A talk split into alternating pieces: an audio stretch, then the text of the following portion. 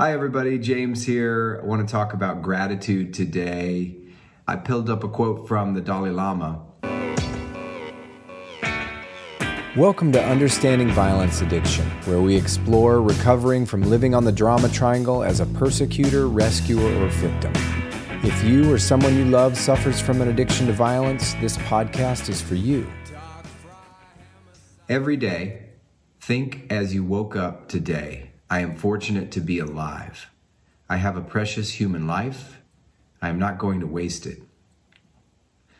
So, I wanted to uh, talk about gratitude because um, I don't know, it's a year anniversary of COVID 19. We've all been very cooped up. It's it's just a trying time for everyone. We're all tired. Um, it's been a tough year. And it's easy for me to wake up kind of just unmotivated.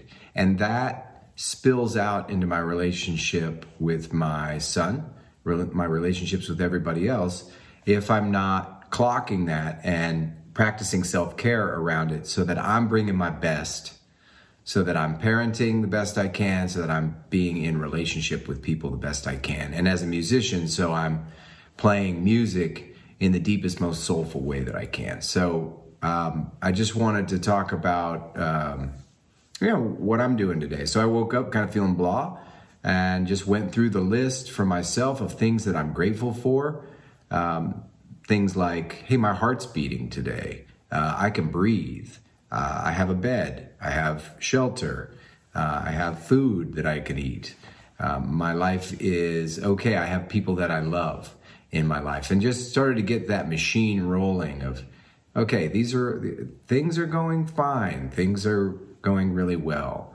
And that gets me in a headspace of being appreciative and being able to bring my best to my relationship with everybody um, and to my music, my art, my work. So, just a little something I wanted to share with you about gratitude. Um, see if you can make your list today and take it to the people you love and tell them what you're grateful for about them and about what they bring to your life. That's it. I'm James signing off. Have a great day.